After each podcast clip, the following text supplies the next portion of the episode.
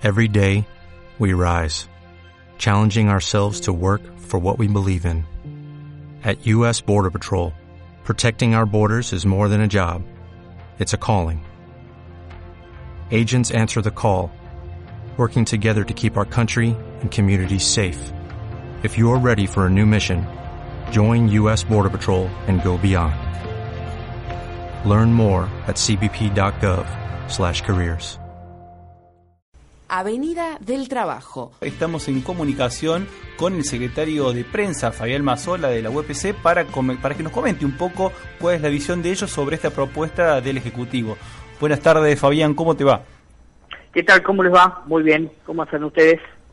Muy bien, acá con Carolina en el piso y bueno, estábamos hablando un poco de, cuál ha sido la propuesta y cómo ha, qué les, qué les pareció a ustedes esta propuesta inicial del Ejecutivo. Bueno, como primera impresión, este, como nosotros solemos decir en la jerga gremial, la sábana es corta. Este, pero esta vez yo creo que no es, más que más que sábana es una funda, digamos. este, es almohada. pero claro, pero bueno, nosotros, como ustedes saben, habíamos a, este, decidido que eh, por, por asamblea y habíamos planteado al, al, Poder Ejecutivo que nosotros, si bien este, en el mes de septiembre y octubre nosotros modificábamos lo que habíamos este, pactado desde un principio de año, quedaba pendiente el mes de eh, noviembre y diciembre. Nosotros veníamos exigiendo esta reunión que no se estaba dando y que a nosotros ya nos empezaba a preocupar. Bueno, se dio por fin en el día de hoy, donde el Ejecutivo hizo una propuesta a la cual nosotros, cabe aclarar, este, antes que, algunos que escuchan siempre dicen este, ya está todo arreglado, no está todo arreglado, nosotros tenemos un cronograma de asambleas de aquí al viernes para bajar la propuesta y que nuestros compañeros, como siempre hacemos, en las asambleas decidan por el sí o por el no. La propuesta concreta fue el 4% para el mes de noviembre, o sea, cobrándolo los primeros días de diciembre, y un bono de eh, esto hace, perdón, un 36% en lo que va del año. Y un bono de 5 mil pesos para los activos y de 4.100 para los jubilados para el mes de enero. Eh, esta es la propuesta, eh, como te decía al principio, bueno, es corta, pero bueno, nosotros como hacemos siempre la vamos a someter a las asambleas, porque, bueno, Sabemos también de que los compañeros están demandando y están necesitando más que demandando algún peso más en el bolsillo. Este fin de año está siendo muy cruel. Eh, vos lo decías recién, el tema de la inflación este, va a ser este, enorme. Se habla del 45 al 48. Eh, a nosotros nos preocupa que eh, la oferta del Ejecutivo sea tan corta en el porcentaje nosotros no estamos de acuerdo con cifras como bono, pero bueno, a ver, ante toda esta eh, cuestión que está llegando a fin de año, la urgencia también hace que al menos lo pensemos y al menos, y al menos lo sometamos a nuestros compañeros para que lo decidan, ¿no? Claro, ¿cómo es eso, Fabián, para, para el oyente, para el que no sabe, eh, cómo es ese proceso de discusión interna? Vos hablas de llevarlos a las asambleas, pero ¿cómo es puntualmente? ¿Las asambleas se hacen eh, por escuelas, por localidades? Puntualmente son asambleas escolares en cada uno de los, o sea, asambleas de delegados escolares en cada uno de los 26 departamentos. Cada departamento tiene su este, grupo de, em, de delegados. Esos delegados que representan a cada una de las escuelas llevan su mandato a la asamblea de cada departamento, o sea, de los 26 departamentos. Luego de que cada departamento ha decidido una postura, eh, en la asamblea de delegados departamentales, que son los que representan a los 26 departamentos dentro de la orgánica de la UPC, que esta asamblea se va a dar el día viernes, allí, por absoluta mayoría, se decide lo que, eh, lo que bueno, lo que, lo que los compañeros decidan, por mayoría. O sea, cada compañero este, opina, cada compañero, esa opinión va a cada uno de los departamentos y cada uno de los departamentos trae un mandato. Esto puede ocurrir de que un montón de mandatos traigan el sí, otros traigan el no, o al revés. O sea, y cada departamento tiene, según la cantidad de afiliados que tiene, la cantidad de representantes dentro de la departamental. Por ejemplo, nosotros de los 134 departamentales que tenemos, el que más tiene, por supuesto, es el Departamento Capital, que tiene 20 delegados escolares. Lo demás está, van entre 5, 6, 4, este, 7, depende la cantidad de afiliados de cada uno de los departamentos. Claro, ahora estamos. Fabián, eh, vos hablabas recién de porcentajes de inflación. No hace falta ser un economista graduado en Harvard para saber que la inflación está desbocada y que hay, hay aumentos que los vemos cuando vamos al supermercado o cuando viajamos en colectivo, por ejemplo. ¿Ustedes como UPC tienen un cálculo propio de, eh, de la inflación acumulada o la proyectada hacia fin de año? Nosotros sí, eh, lo hacemos un poco, digamos, a ver, medio casero, pero lo, vamos siguiendo mes a mes. Nosotros calculamos alrededor del 45% para este año en diciembre. Todavía falta un mes y pico, eh, a ver, puede ser más, no creo que sea menos. Eh, esa es una de las grandes preocupaciones que nosotros tenemos en este, en este sentido, porque nosotros queríamos llegar a la menos pérdida posible. Ya ni siquiera hablamos de decir no perder, por lo menos llegar a la menor pérdida posible. Lo que sí este, también nos pasa que la urgencia de los compañeros por tener dinero en el bolsillo también hace que este, nosotros veamos todas las cuestiones. Porque también es cierto que nosotros meternos en un plan de lucha en estos últimos mes y medio de, de, mm, eh, trabajo que tenemos nosotros en las escuelas, ustedes saben que ya este, a partir del 23, 22 de diciembre, ya las escuelas este, van dejando de funcionar, es difícil este, plantear un plan de lucha, pero bueno, puede que eso también ocurra, puede que los compañeros traigan esto en la asamblea, así que nosotros como hacemos siempre lo sometemos a lo que diga digan los compañeros por mayoría, vuelvo a decir, porque algunos por ahí este, quieren hacer lo que lo que particularmente cada uno quiere y esto no es así. Pero este, estamos atentos a todos, estamos atentos a todos. La verdad que estamos en una situación realmente grave, realmente grave, en una situación difícil para nosotros como dirigentes gremiales, porque a nosotros nos gustaría, bueno, a ver, poder lograr y poder darle el brazo a torcer, en este caso al gobierno, con algún otro tipo de, ofertas, pero bueno, ¿cuál es la, la, la posibilidad que tienen los compañeros de acompañarnos en una cuestión de estas, porque no solo hay que saber cómo entrar en un conflicto, sino cómo salir. Y entrar en un conflicto para solamente lograrle descuentos a los compañeros también es un problema grande. Y los compañeros no están en condiciones en estos momentos de recibir ningún tipo de descuento, ¿no? Sí, claro, y encima fin de año con todo lo que eso implica. Y lo otro que te quería preguntar es el tema del bono.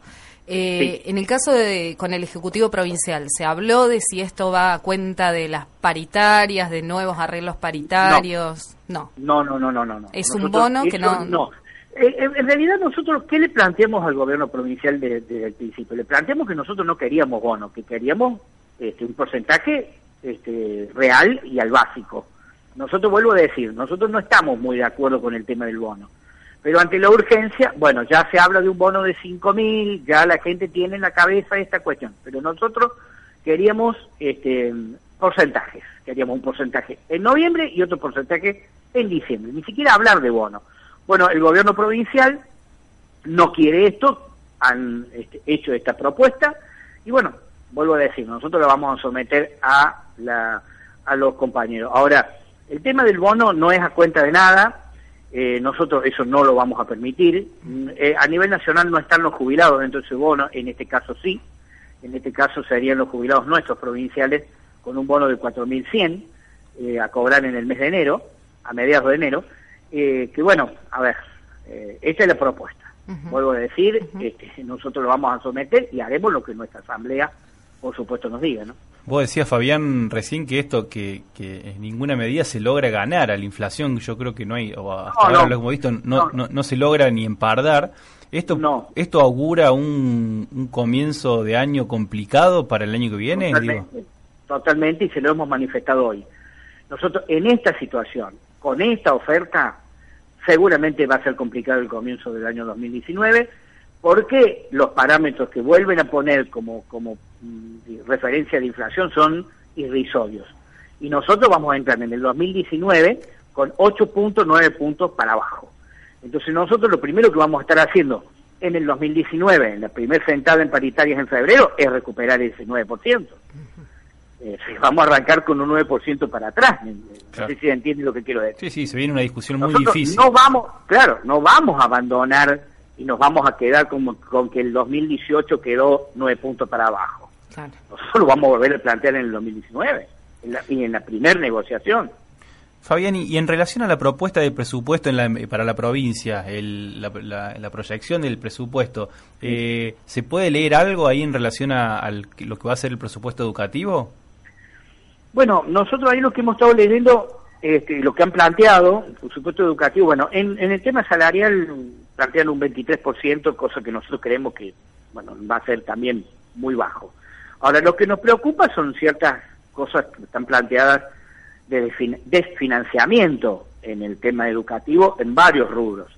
En el rubro infraestructura, que es uno de los puntos más neurálgicos, en el tema de los planes socioeducativos y becas, eh, o sea, hay varias cositas del presupuesto que nosotros hemos leído y que se lo hemos planteado, porque esto, a ver, cuando nosotros vamos a hacer una reunión paritaria, no solo hablamos de salarios, sino hablamos de toda la problemática que tenemos como como, como es como rubro, digamos, dentro de la educación. Lo que tenemos laboral, lo que tenemos este, de infraestructura, lo que tenemos de, un, de falta de cargos, lo que tenemos de tema de regularización de compañeros que hace años que están interinos, que deben ser titulares, bueno, varias cosas en las cuales eh, ronda también algo de dinero y demás. Este, la, política o el espíritu, creo yo, este, eh, de lo que respecta al 2019 más allá de que los políticos digan que lo importante es la educación, me parece que no le están dando demasiada importancia y menos que en otros años, ¿no? Y esto es preocupante.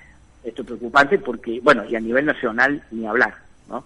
A nivel nacional está planteado y abiertamente que hay menos plata para educación, pero mucha menos plata. Y seguramente lo va a haber para la provincia también.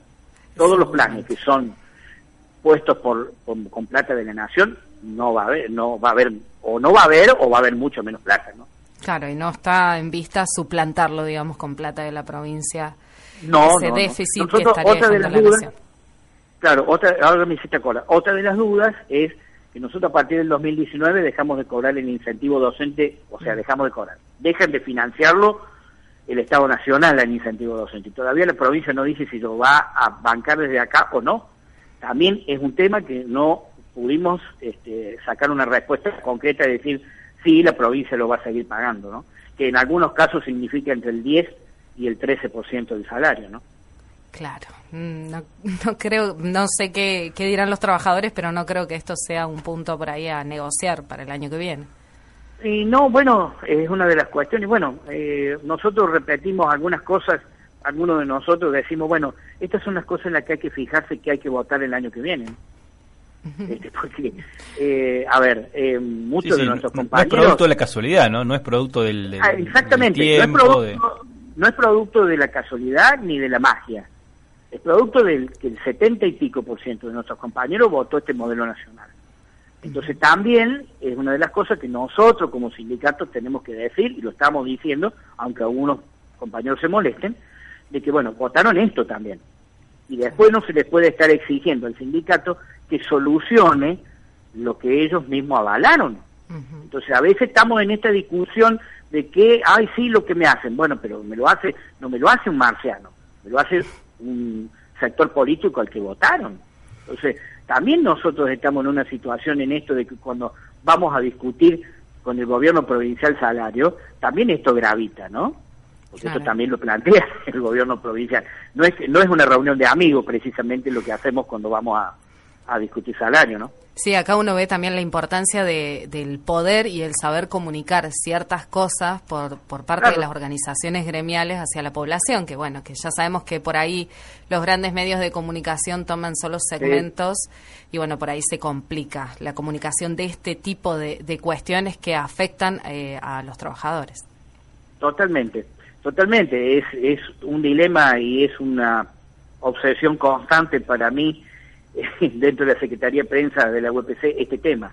Eh, es difícil comunicar, eh, es difícil este, plantear cómo nosotros decidimos, vos me lo preguntabas recién.